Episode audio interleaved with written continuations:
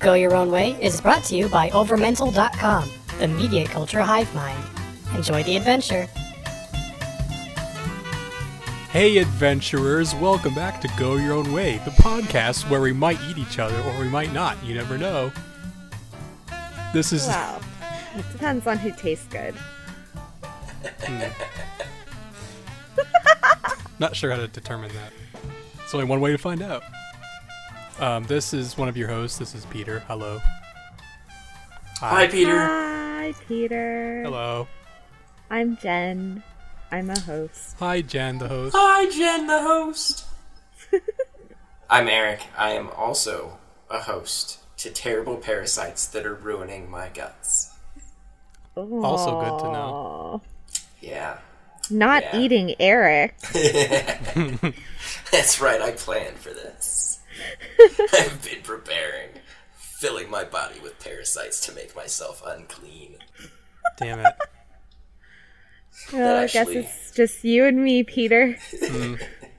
Uh, not sure how to. Oh, oh follow should, that I, should I introduce the story? maybe? Yeah, why don't you do that? Yeah, Okay. to explain why we're talking about eating people. Yes. Today, we're doing a choose your own adventure story based on the true events of the tragic Donner Party.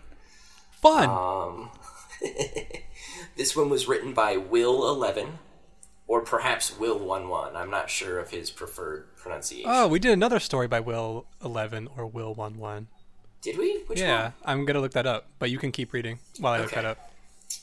In this story game, you become a member of the Donner Party. The Donner Party were a group of about 90 men, women, and children who tried traveling to their new homes in California by an unfamiliar route across the Salt Lake Desert of Utah and the Sierra Nevada mountains, but met with enough misfortunes and suffering to kill half the group and leave the remainder scarred for the rest of their lives.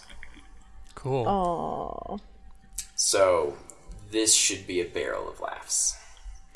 yes. Well, here's one thing to consider. We know that Jen isn't gonna die in this story because she's in California, so that means she made it. Ah, suck it. True. Hmm. True. Oh my god, this thing starts with a huge wall of text. Okay.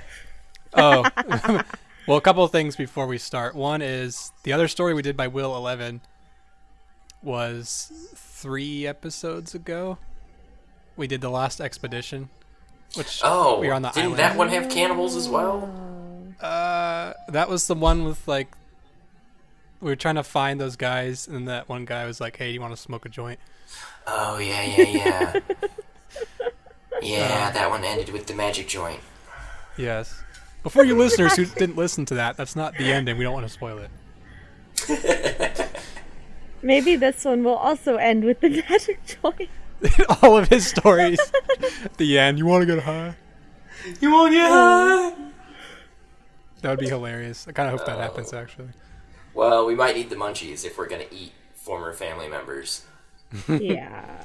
Um, So- so, another thing before we start, uh, should we come up with characters for our story? Oh. Should we all be Donner Party people? Oh no, I'm gonna be the rock, and you are gonna smell what I'm cooking. Oh. Okay. I know. But could you Oh. could you pass that up?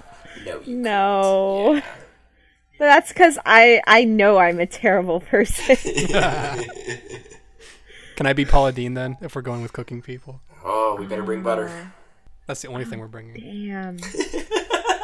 I I guess then I'm Emeril Lagasse. Bam. Bam. Bam! All right. The Donner Party. Friday, the 31st, July 1846, Fort Bridger, Wyoming.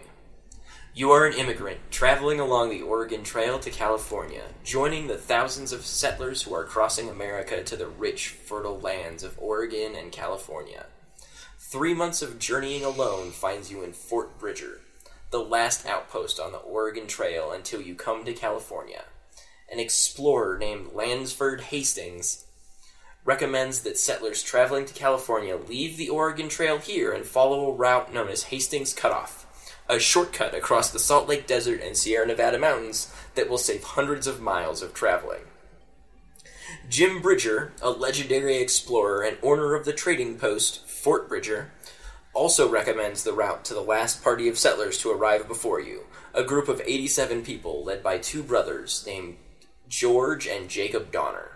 Hastings left Fort Bridger a week ago, escorting another party through Hastings Cutoff, and though you were disappointed to have missed him, you decide to join the Donner Party, who are also taking the route. It will prove to be the worst decision of your life. I feel like maybe we telegraphed that a little bit. Okay. Dun dun dun. On the last day of July, the Donner Party leaves Fort Bridger, and you leave with them, driving your wagon piled high with provisions. You travel over the hills and valleys of the Wasatch Mountains until after a week a letter is discovered tied to a sage bush at the mouth of a canyon. It is from Hastings and advises against going down the canyon as it is rocky and might damage the wagons. He suggests that any immigrants following should send some people on fast horses to catch up with him so he can give specific directions about the route ahead. Because writing it in the letter didn't make any sense at the time. Yeah. Three men James Reed, a man with a strong personality and one of the most respected members of the party. Charles Stanton, another strong personality in the party who is traveling to California on his own initiative. And William Pike, an engineer and one of the cleverest men in the group, are chosen to perform the dangerous task of cra- traveling across unfamiliar country to try and catch up with Hastings. You can either volunteer to accompany them or remain camped with the Donner Party. What do you do? Hmm. I mean, I'm in favor of riding ahead. Yeah, that sounds more adventurous. We're gonna take chances. All right, let's do it. We've already been told that we've made the worst decision of our life. At this point, That's all true. decisions It can't are less get any worse. By definition. all right, we ride ahead. Ding. Riding hard for three days with your companions. Riding hard. For three days. With your companions. You are sore and chafed. Oh. You cover a great deal of distance before finally catching up with Hastings and a large wagging party of a few hundred settlers on the shores of the Great Salt Lake. By the time the four of you catch up with him, you are all exhausted and your horses are close to collapse. Lansford Hastings is a strong jawed man with a rapidly receding hairline, and despite his note, he is surprised to see you. While Charles Stanton and William Pike rest their horses, you and James Reed trade your horses for two fresh ones from some of the settlers with Hastings, and ride with him to the summit of a nearby mountain, where Hastings explains the best direction to travel across the canyon's wooded slopes, and promises to continue leaving messages. Reed is keen to ride ahead and get back to the Donner Party to get them moving along this, but both Pike and Stanton's horses are tired. Reed proposes to split up. He'll ride ahead back to the party while Stanton and Pike follow behind. What do you do? Ride ahead with Reed or ride with Stanton and Pike? Oh, I kind of want to get back to the party. Yeah, I'm kind of leaning that. I feel like if we ride with Stanton and Pike, we're likely to get lost or not find the party. Or that they won't us- be able to find us. Exactly, and that leaves us only two people to eat. And there's three of us. And Yeah. that's not good odds. No. A Donner party don't stop till we eat each other.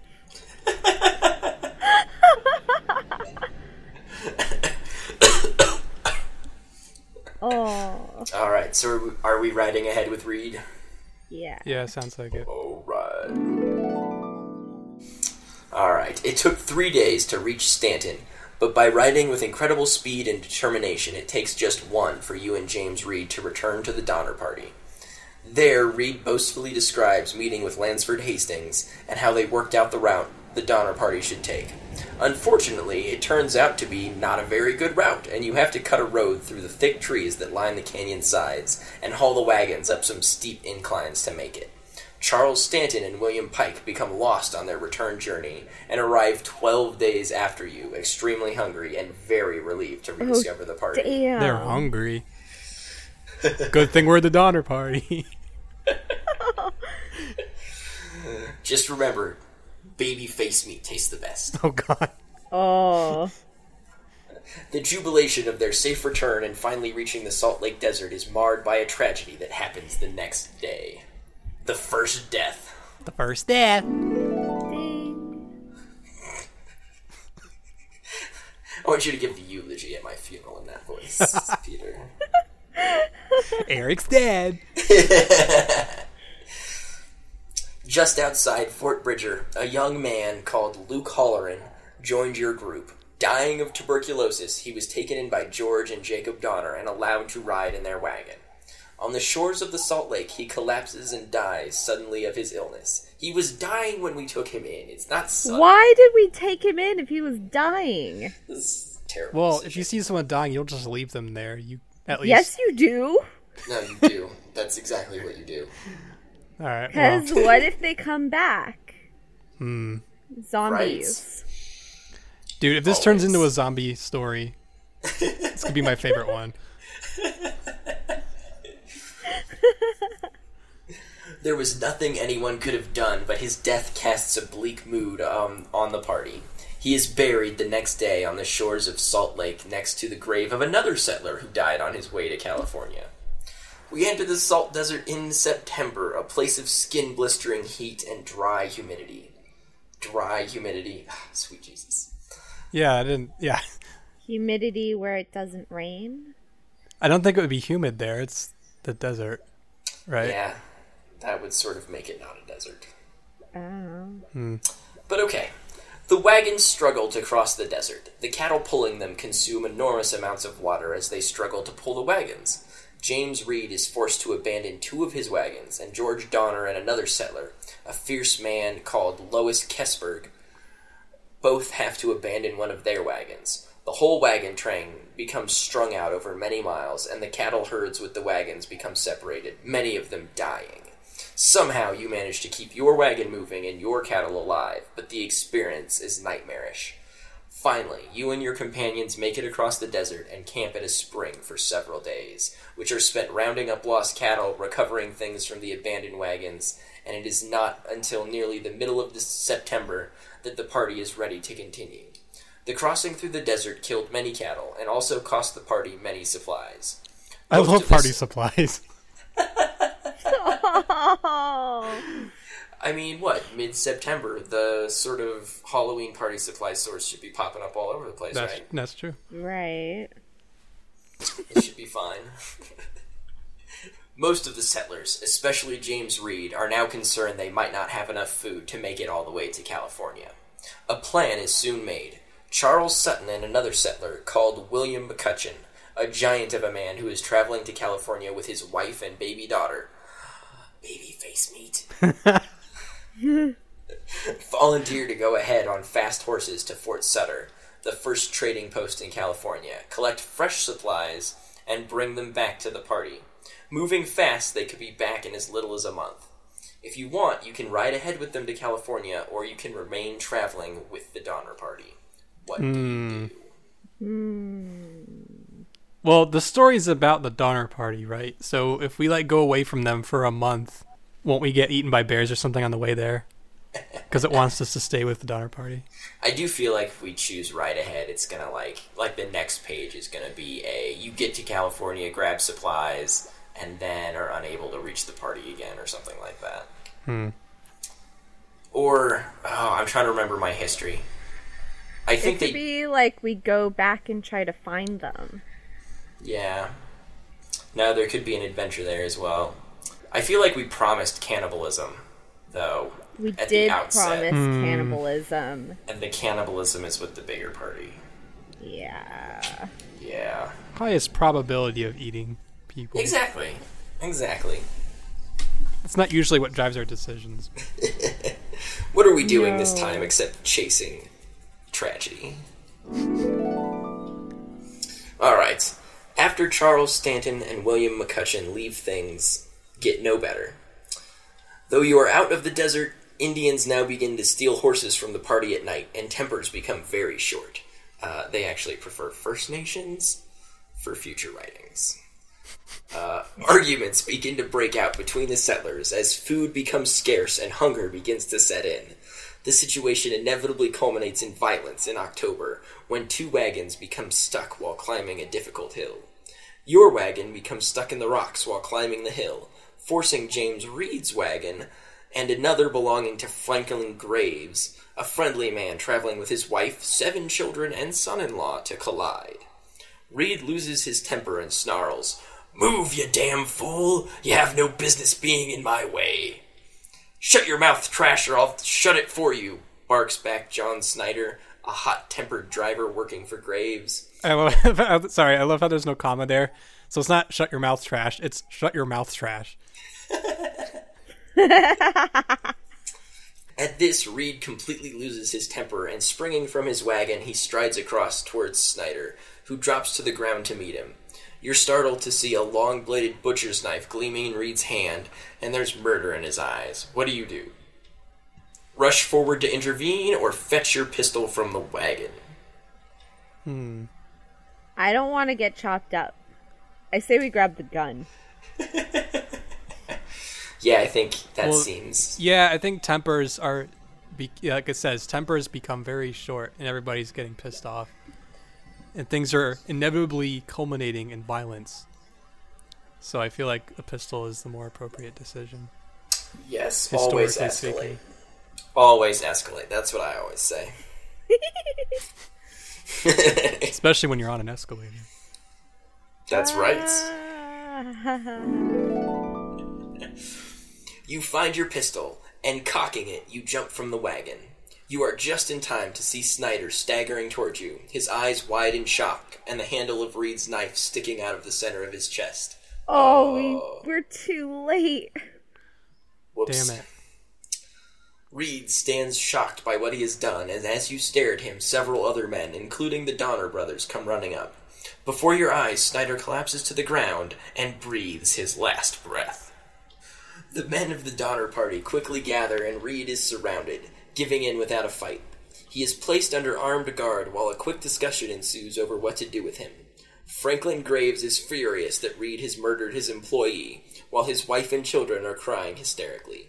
Hang him, Lewis Keseberg urges, inclu- looking fiercely among you.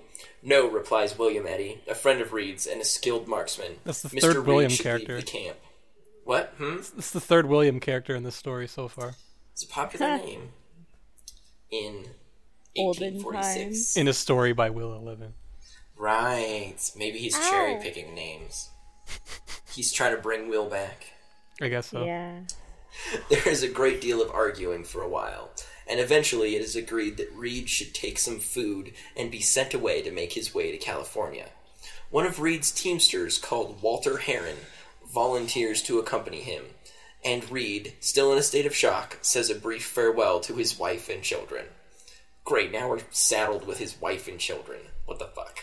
Wait, so they're I sending know. they're Why sending didn't him, they go with him? Yeah, they're sending him away by himself without his family. Yes. That's- we are keeping the family as hostages, apparently.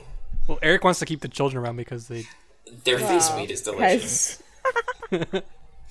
Snyder is buried. The Graves family are inconsolable, and the whole party is stunned by this sudden outbreak of violence. William Eddy is worried about Reed and Herron's chances of making it to California on their own, and mutters to you that perhaps others should go with them. What do you do? Stay with the Donner Party or volunteer to accompany Reed and Herron? uh I think we should stay with the I think we Party. gotta stay. We're trying to eat people. That's right. We haven't even made it to Donner Lake yet. Jeez. No. All right. You can't just leave a party. Yeah, you gotta stay till the bitter end. Or the butter end because Paula Deen jokes are so bad. I'm now thinking about butter. Basting the children in their sleep. Oh, Here, carry this rosemary with you at all times. Rub it on your face a little bit. It'll fix that acne. No, and then see like while everyone's walking in the hot sun and they're covered in butter, they're like oh, like that Seinfeld episode. Yeah, exactly, like that.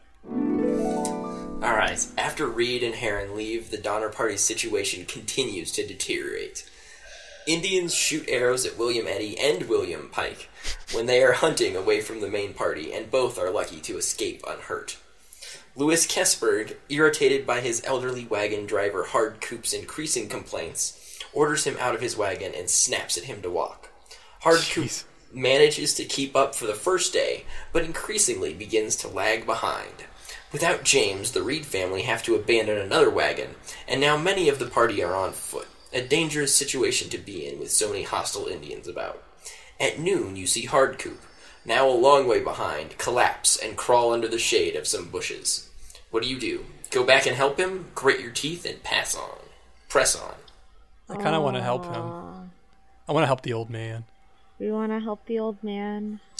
Alright, we can help the old man. Yeah. I don't know. I I don't think it's a good idea. He's just gonna die, and we're not gonna make it to California. So helping the elderly. Plus, out he then. wouldn't be good to eat. Well, I wasn't planning on eating him. I know he would taste bad. No, that's true. He'd be well, like- there's no reason to keep anyone alive if we're not going to eat them. He'd be like jerky at this point. he's he's already preserved. Oh, We just don't drag him out of the bushes and leave him in the sun so he dries out nicely. Well, that's what he's been doing all day while he's been walking. Right. He's already done all the prep work. drying out. Uh, so are we leaving him behind then? Okay. I uh, I actually cheated Yeah. and read ahead, and if we go back, we die. What? How? An Indian shoots you in the head. What the heck? yeah, no. Like I clicked it because Uh. it looked like that's where we were going, and uh, Uh. yeah, the little the next section is you do not survive your journey to California because an Indian shoots Well, you. that's why you don't help old people.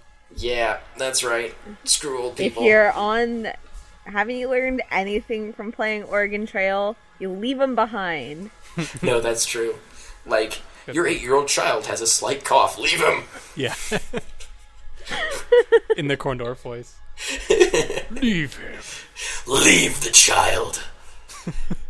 he is a liability. Yeah, that kid is not surviving the Corndorf games. The greatest games of all.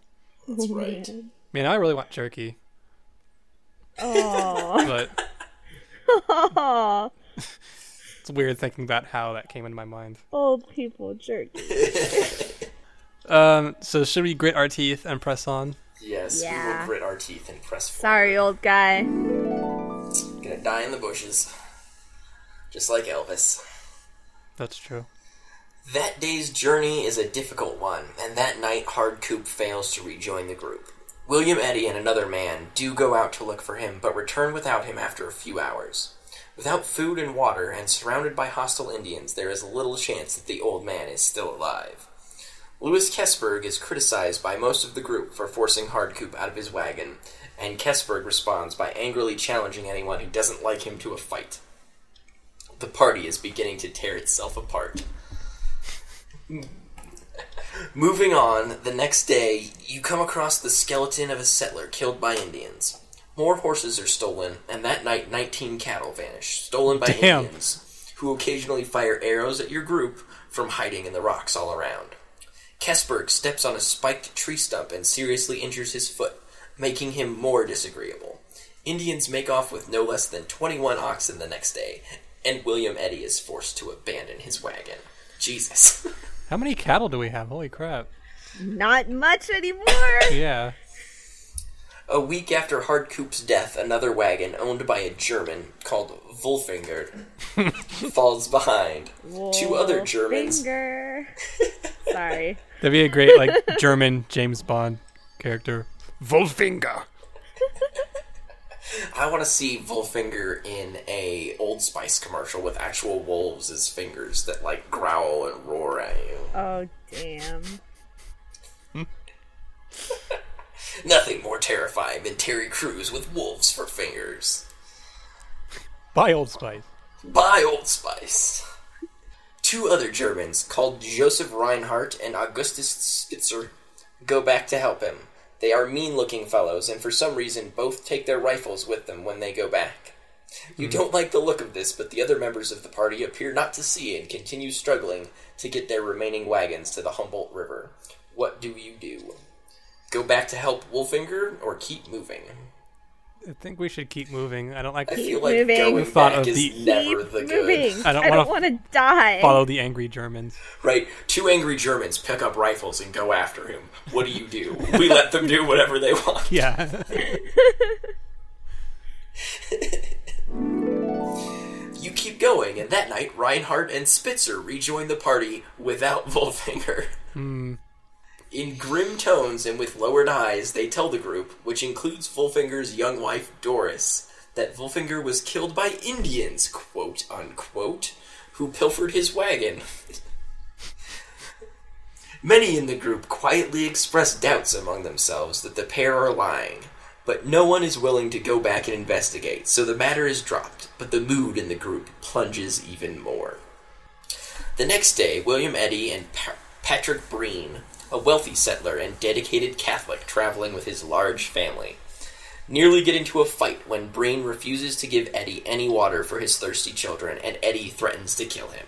Oh damn! How many kids do you think he has? Uh, how many kids did William Eddy have? Was he the one with seven kids? No, that was the dude we sent away into the desert and kept his children Right. for no reason. Yeah. Oh, we kept them for a Kept reason. it for eating. for their face meats. The matter is only resolved when the Donner brothers intervene and persuade Breen to give up some of his water.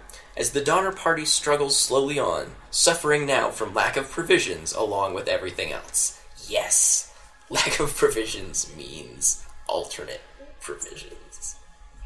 Ooh, it's almost time. We should start just referring to the children as alternate provisions. Don't we always? That should keep everybody on their toes. Yeah. You reach Truckee Meadows near the Humboldt River, and here the party halts for a rest. A small hunting group is prepared by William Pike and William Foster, a tough young man traveling his with his wife and infant child. Wait, another William No, character? more babies. Another William. And Is that another like baby. the fourth one? at least.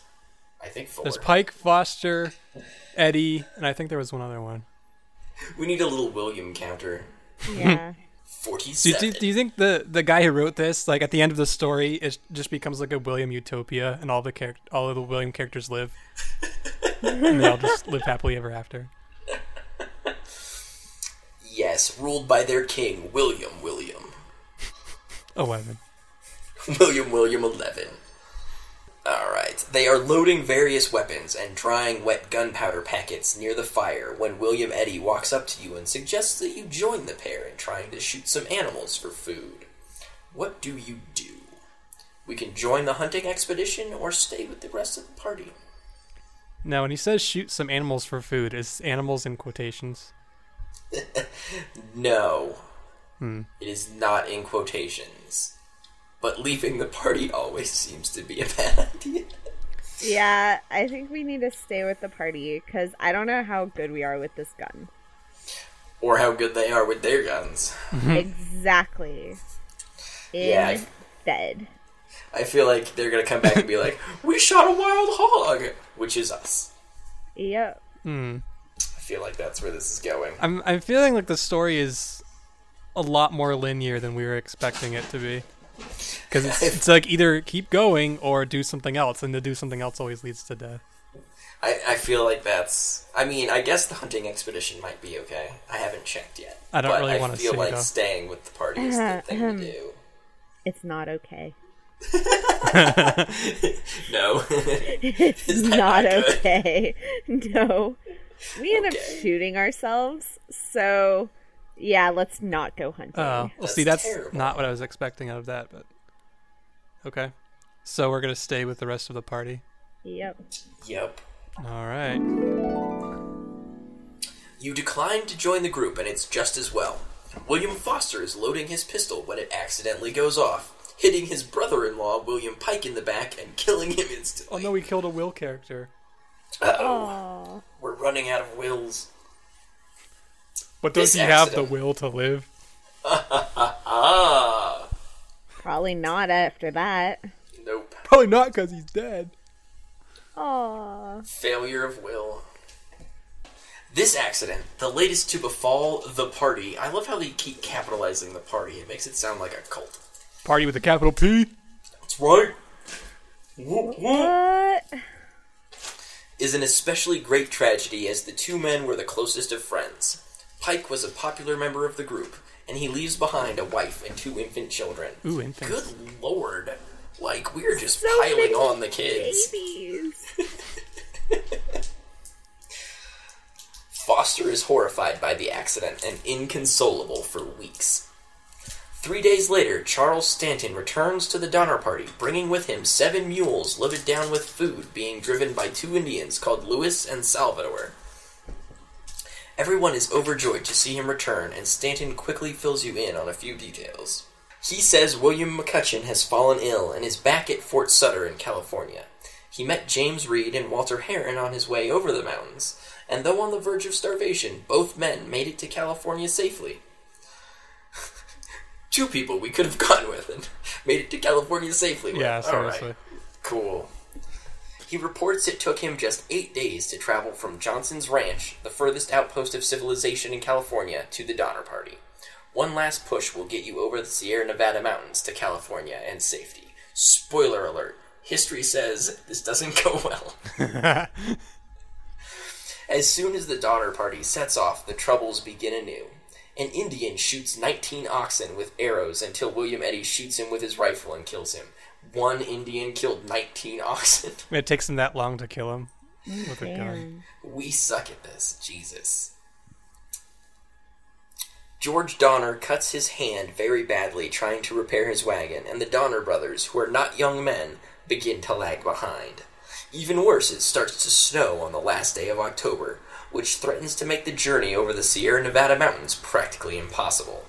Charles Stanton, Patrick Breen, and a few other families press ahead, climbing near vertical slopes, while the Donner brothers fall increasingly behind, slowed by George's injury. What do you do? Press on ahead or stay behind? Isn't that weird that they're trying to forge like the Sierra Nevadas in October? Because wasn't the whole thing like you had to go and like no later than like July or something? Yeah, no, this is it's a terrible idea. This is a terrible idea. It's terrible. Hmm. Uh, let's see. Press Well- ahead or stay behind? Well, well, stay behind to help the Donner brothers. They're just gonna die, right? And they're not. And it says they're not young men, so they're not gonna taste very good. Mm, So it's not like we're saving any of the good stuff for ourselves. no, all the babies are going to be with the bigger party. That's true. Yeah, the big baby party. the big baby party. Well, we've been going under the impression that if we stay behind at all, we're gonna die. But True. at the same time, we want to stay with the Donner people because we want to eat people. The only people staying behind are the brothers, right? Or is that everybody? It's just the brothers. Okay. I think press on ahead. Okay. Yeah. Yeah. Yeah. Okay. Press on ahead. Determined to press on over the mountains before the passes become impassable, making them no longer passes. You join a small group that includes Patrick Breen, William Eddy, Louis Keseberg, Charles Stanton, Patrick Dolan, a friend of Breen's, and the two Indians, Louis and Salvador, and pushing on towards the summit. It is not to be, however. The snow begins to fall more thickly, and the pass below is impassable. You cannot go forward or backwards. You are trapped in the Sierra Nevada mountains It's until the snow melts in the happening! spring. Jen's excited. Wearily, you turn back to rejoin the women and the children. The children. Who have stopped on the edge of a frozen lake. Donner Lake. Mm-hmm. The Donner brothers. Donner Lake in the Corndorf voice for some reason. The Donner brothers did not even make it this far. Snowbound down at Alder Creek, eight miles further down the mountain, they have halted there. As November goes on, all the settlers begin to build cabins. At Truckee Lake, the Breen and Murphy families build a cabin each, while the Reeds and Graves families share a cabin.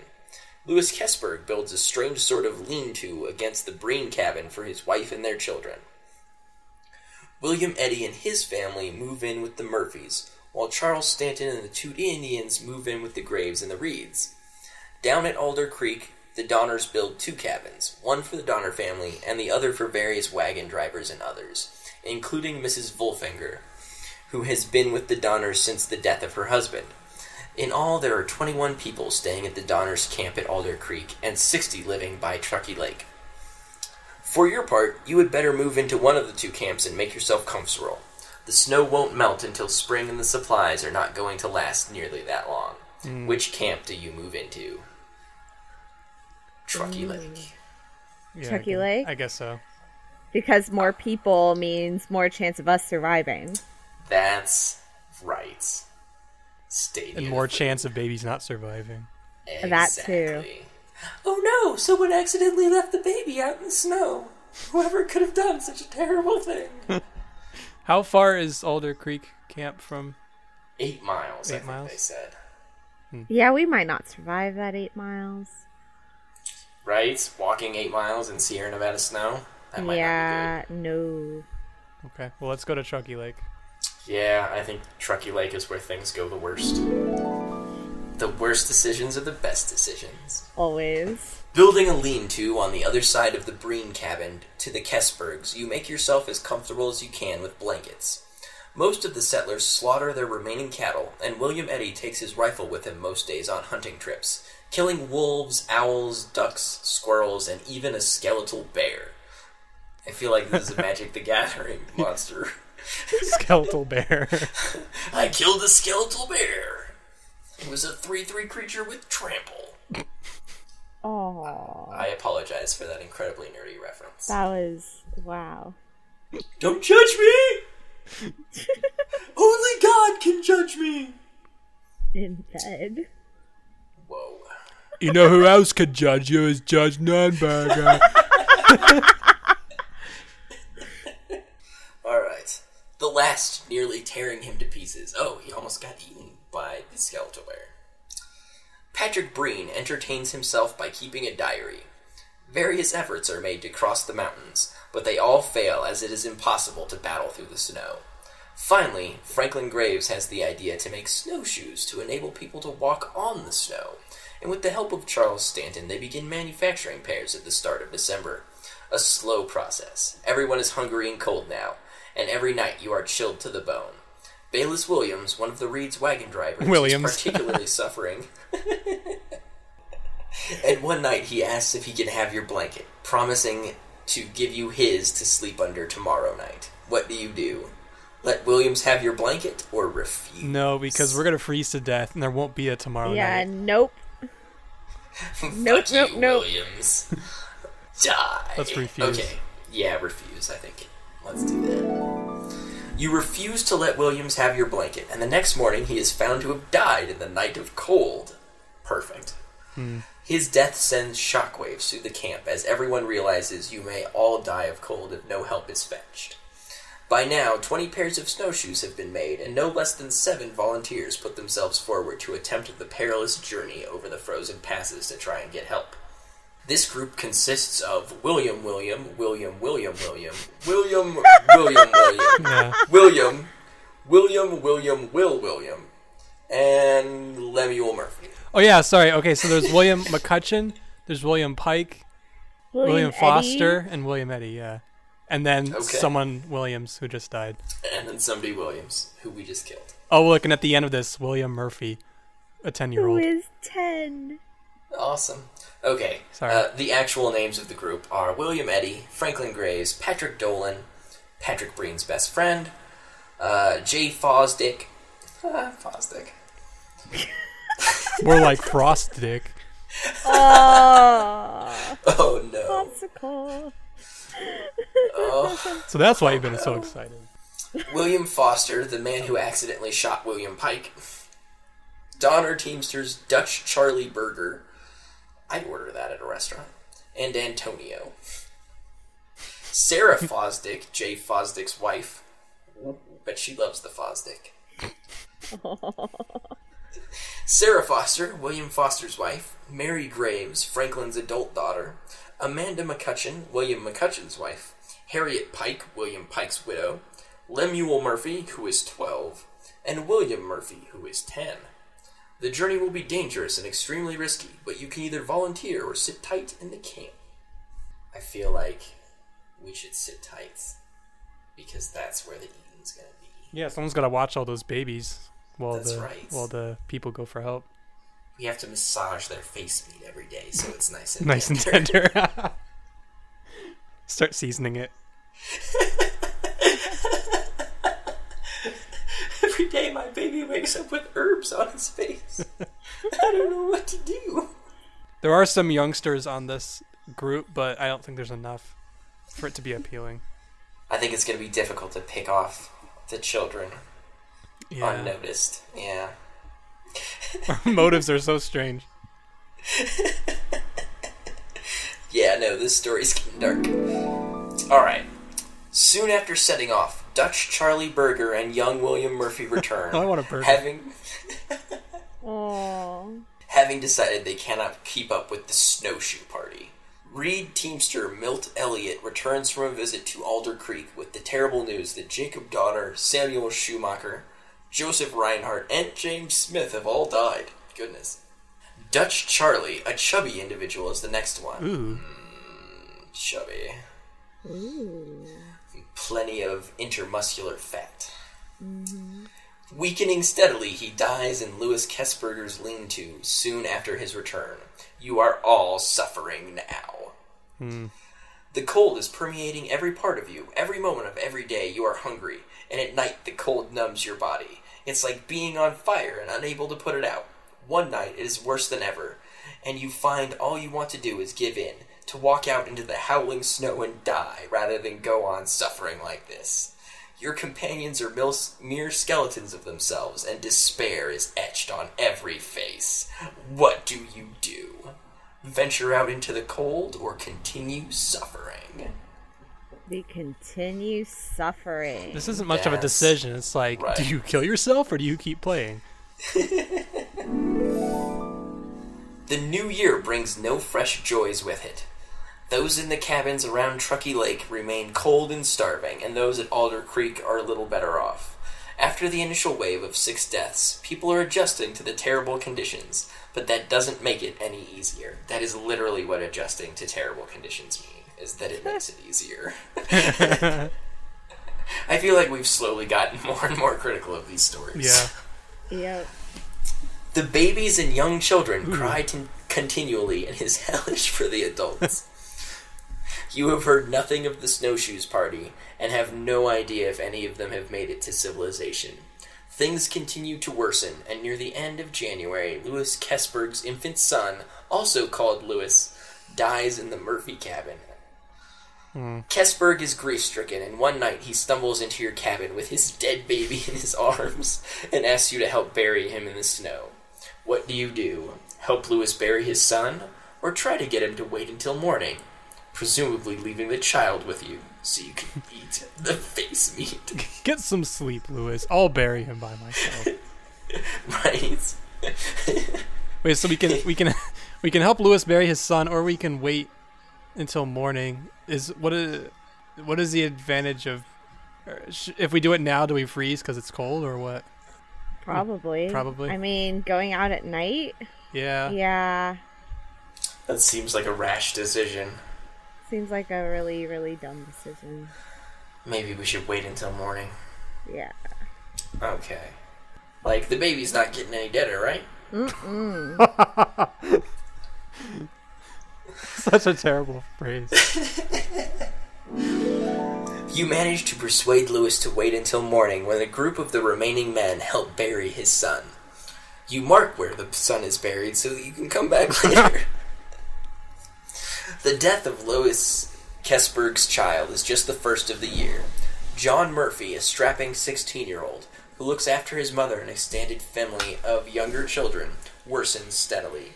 His mother, Lavina Jackson tries to revive him by placing a little piece of meat in his mouth, and John swallows it, goes to sleep with a weak, gurgling snore, and dies. You wasted that meat, woman! his mother asks you for your blanket to bury the child. No, No.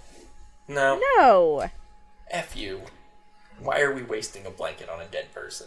Exactly. That doesn't make any sense. Let's refuse to surrender our blanket. Yes, let's do that. You hold on to your blanket, despite Mrs. Jackson's pleas. The deaths continue. this should just be called The Deaths Continue. the next to go is Margaret Eddy, the absent William Eddy's infant daughter. She died one night in the arms of her mother Eleanor, and her mother is inconsolable. Margaret's death means that apart from you, there are just 40 other people remaining in the camps at Truckee Lake, and less than half that at Alder Creek. Patrick Breen and Lewis Keseberg want to make sure the Donner group at Alder Creek are okay, and being too weak themselves, ask you to travel down to their camp. What do you do? Hmm. I feel like traveling is a bad idea. Bad, bad plan. Like, why do we care how the daughters are doing, also? We go uh-huh. down there and we're like, they're shitty just like us. Useless information.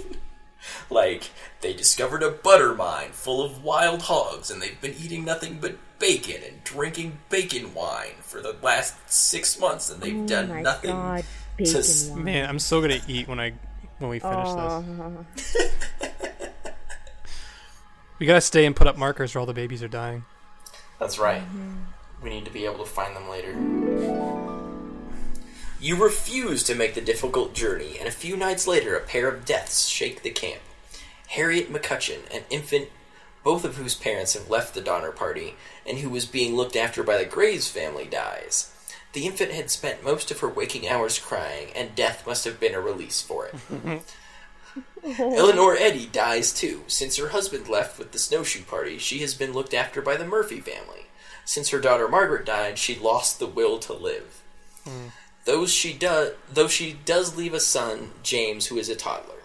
Their deaths make the mood even more grim. That night, as the wind whistles around the huddled cabins, you are struck by an urge to go out and find something to shoot and eat. no. Seriously, every time we go out mm. to do something, I feel like it's a terrible decision. Yeah. Alright, so are we sticking? Yes. Alright, we're not going outside. Screw you, people. The day after the double deaths, there is another, another death. Known as Double Death Day. double death day. At this rate, there will be no one left by the end of the month, leaving them all for us. Wait a minute, that's a good point actually. So so is success in the story where everyone dies except for us and we can just eat everybody? Right. I think so. We just look around at this pile of corpses and we're like, well, we're set. you win. A teamster called Augustus Spitzer collapsed in the brain house two months ago and has been on the verge of death since. Today, he finally dies, imploring Margaret Breen to put just a little meat in his mouth so he might remember the taste of it. There is none to give him, and death soon follows. The Breen children are upset by his death, and Patrick Breen asks you to help move the body outside. Help him move or refuse. Never go outside. Everything is happening. We're just refusing to help anybody with anything. right? Nope. They, they keep coming to us like we're gonna, and we're like, nope. nope. You're on your own, bitch. I'm just chilling. I got my Netflix, got my space heater. Everything is cool. You refuse to go outside and remain in the cabin. The next day is Reed Teamster Milt Elliott's last dawn. Lacking the strength to even get out of bed, he lies muttering to himself and shaking all day before finally slipping away. The girls of the Reed family, some of whom were very fond of Elliott, bury him in the snow. That night, Lavina Jackson approaches you and slips a hundred dollars into your hand. I need meat so badly, Oh, she baby. whispers to you. Go and cut Milt's hand off, and the money is yours. Yes, we go and hack up Milt, or we can give her money no, back. no, if we go, we have to go outside. No. And going outside is death.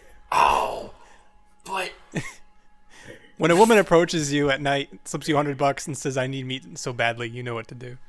but we. I I want to eat a hand. But the hand is outside. I think we should give her money back. Be like, "I'll do it for free." I've been waiting for someone to ask me that for so long. All right, should we give her money back? Yeah. Yeah. Dang it. You refuse to desecrate the dead and give Mrs. Jackson's money back to her. She returns silently to her cabin. Almost stubbornly, you continue to survive, holding yourself together, and then, finally, a wonderful thing happens. A party of seven men, backpacks bulging with food, reach the camp at Truckee Lake. Ooh, bulging. They have been sent from California. It seems that at least some members of the snowshoe party made it through, and now rescue missions are being mounted. While some of the settlers travel down to visit the Donner brothers, the others remain at Truckee Lake and provide what medical treatment they can. It's too le- late for little Catherine Pike, an infant, child in the care of her grandmother, Lavina Jackson. Unable to even cry, the child has been reduced to moaning feebly until one day it just passes away. The rescuers regather and prepare to leave. They have decided they can take 21 people with them weak Teamsters Noah James and John Denton, women Margaret Reed, Philippe Keseberg, Doris Wolfinger, and Eliza Williams, and 15 children. The remaining men, George Donner, Patrick Breen, Louis Keseberg, and Donner wagon driver Jean Trudeau, have chosen to stay so that the women and children can leave in safety. More help is on its way to rescue them, but if you truly insist, you will be allowed to accompany the first relief down. What do you do? Demand that the rescuers take you to wait for hmm. more help. Okay. I think if we want to eat people, we gotta stay. I think you're right. Yeah, because the the people leaving have lots more children, but they're pretty much not gonna be eating each other. Yeah. No. So Yeah, I feel like fresh rescuers from California are going to be less susceptible to, hey, maybe we should eat somebody. Yeah. Alright, we'll wait valiantly, giving our spot, potential spot up to a child, saving that child's life nobly, waiting for an adult to die so that we can eat them. You were considered healthy enough to remain behind, along with Louis Keseberg, Patrick Breen, Elizabeth Graves, Lavina Jackson, and a multitude of 15 children. Oh, they left us some oh, children. we Good. have children too. Awesome. The first relief leaves some food, which does help see you all through to the end of February without any more deaths. Though some alarming things do occur. Mrs. Jackson tells you and Breen that she is considering digging up Milt Elliott and eating him. I thought they just said we had enough food. well, I mean, you know, Sometimes you need a little bit more. yeah. Okay. You have heard that George Donner said a few days ago he intends to eat the dead if no more help arrives soon. On the bright side, an Indian randomly wanders into the camp, gives out a few edible roots before walking off. You guys want to go high? I feel like that's exactly what that is. a comforting sign that the snow is indeed melting and the passes are becoming passable. This is confirmed when a second party of rescuers, led by James Reed and William McCutcheon, arrive at the cabins on the first day of March, reuniting Reed with two of his children. You learn that they met the first relief going down the mountain, by which point two of those rescued, John Denton and Ada Keseberg, had already died. Now the rescuers gathered together 17 of the most ill looking survivors, including Patrick Breen, from both Truckee Lake and Alder Creek, leaving a few men behind to look after the 13 being left behind. That's a lot of behinds. Yeah. Ah, I like a little behind. Uh, what do you do? Insist on leaving with second relief. Stay with those that are left. Stay. staying. Stay! After the second relief leaves, you are left at Truckee Lake with Louis Keseberg, Lavina Jackson, her son Simon, Jeremiah Foster, an infant whose parents left with the snowshoe party, and James. What parents just leave an infant with the stranger's house? Yeah. Jesus. Cannibal strangers. Right? Yeah. Haven't you seen us licking our lips at the child's face meat? And Like months before even even like comes to cannibalism, Eric is just like licking his lips whenever he sees these children. You were occasionally visited by Nicholas Clark, a rescuer left behind to help, but there is little he can do as you have no food and are starving. One night, Keseberg takes the foster child to his lean to for the night, wrapped in blankets, but that by the next morning he is dead. Hysterical Mrs. Jackson accuses Keseberg of murdering the infant. The Eddy infant dies soon after too, and both babies are cut up and eaten by Keseberg and the others. Oh, okay. Baby, Like we've been leading up to it for so long, and I was like, "Yep, they they just cut up these babies and ate them. Yep. What do you do? Refuse to eat human flesh? Eat the meat. Eat the meat." Eat the meat. All right. Reluctantly, you eat the flesh, which ensures your survival. The deaths of the infants mean there are just the four of you left at Truckee Lake when a third rescue party, led by William Eddy and William Foster, arrives. As you have recently eaten both of their children, Oh Jesus! the meeting is more violent than is necessary. Awkward. Oh, that is awkward. in fact, Eddy threatens to kill Louis Keseberg if he ever meets him again in California. The two men calm down sufficiently to agree to take Lavina Jackson's young son Simon with them back to safety before going down to visit the Donners. They return with George Donner's three daughters, Eliza, Georgia, and Frances. The teamster, Jean Baptiste, and the rescuer, Nicholas Clark, and prepare to leave. To get Eddy and Foster to agree to take you to California, you will have to beg them or stay and wait for more help. Do we beg or stay? We could stay, but I have a feeling that this Kesper guy might start murdering. Mm, good point. Mm, I mean, that would be kind of exciting. Not if we murder first. That's right. We might get the option. We do have a pistol. This could turn into a cannibal showdown. I think that we need to end our episode with a cannibal showdown, and not with begging. Cannibal People to save us. All right, let's stay. All right, we're staying. We're staying.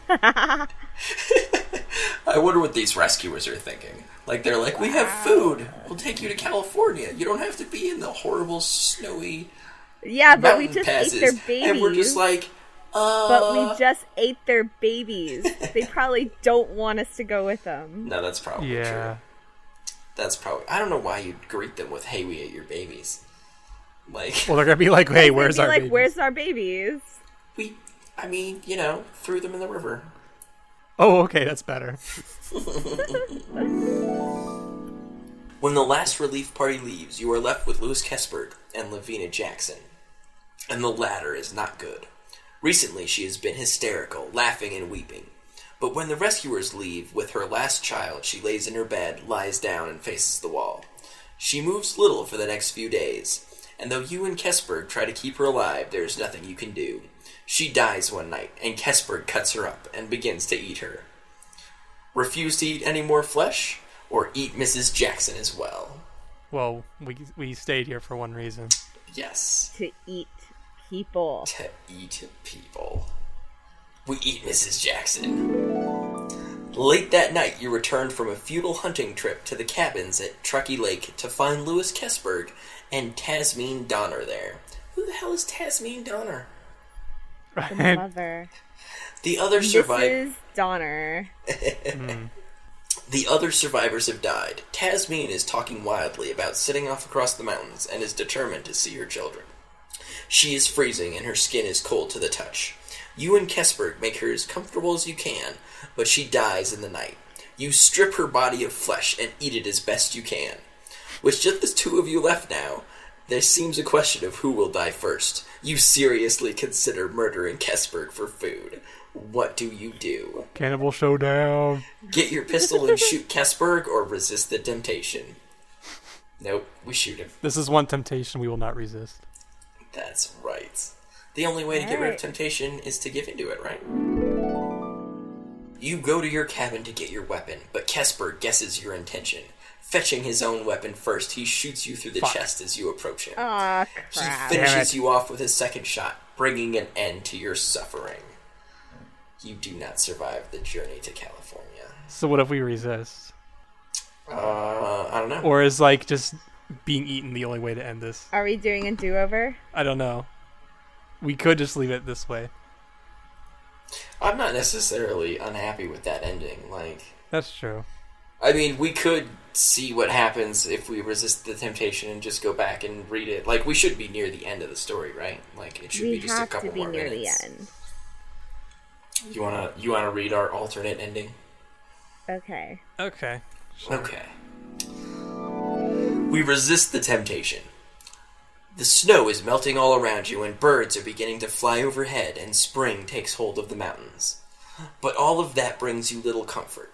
What does bring you comfort is you and Kesper traveling out to the camp at Alder Creek and looting the cabins there of money and supplies, especially tobacco.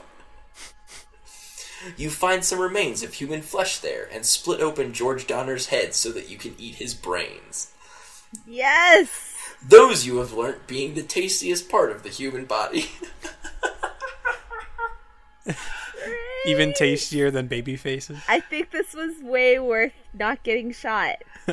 We're I- eating brains. I cannot believe the murder the only other living human being within like 20 miles is the sort of less gruesome option.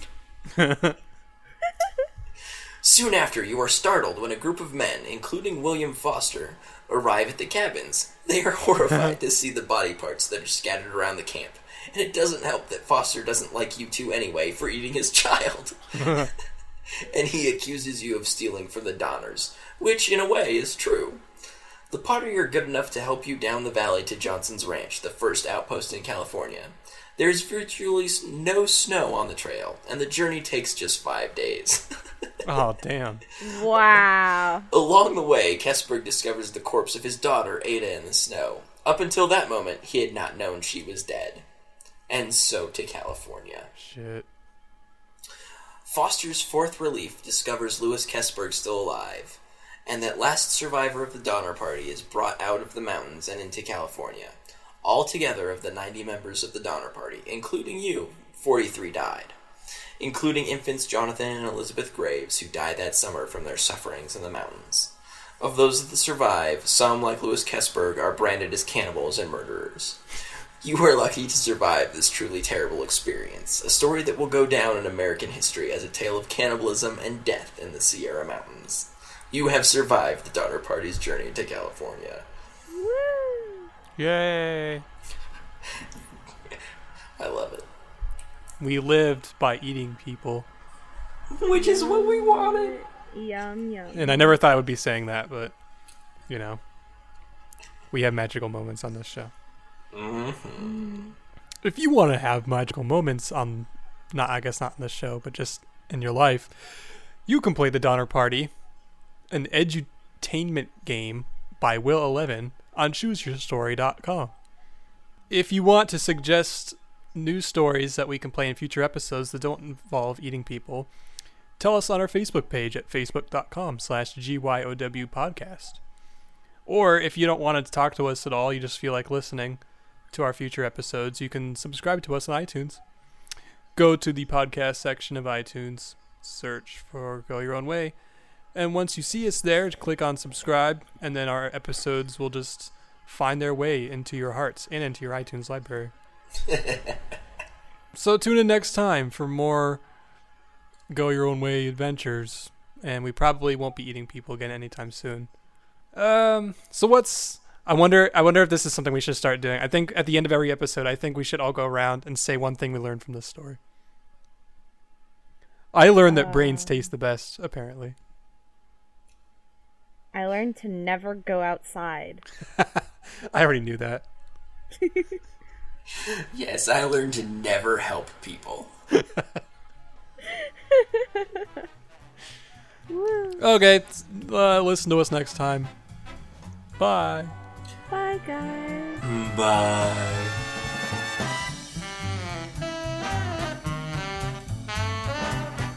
For more original podcasts, videos, and pop culture news, visit overmental.com. Thanks for listening.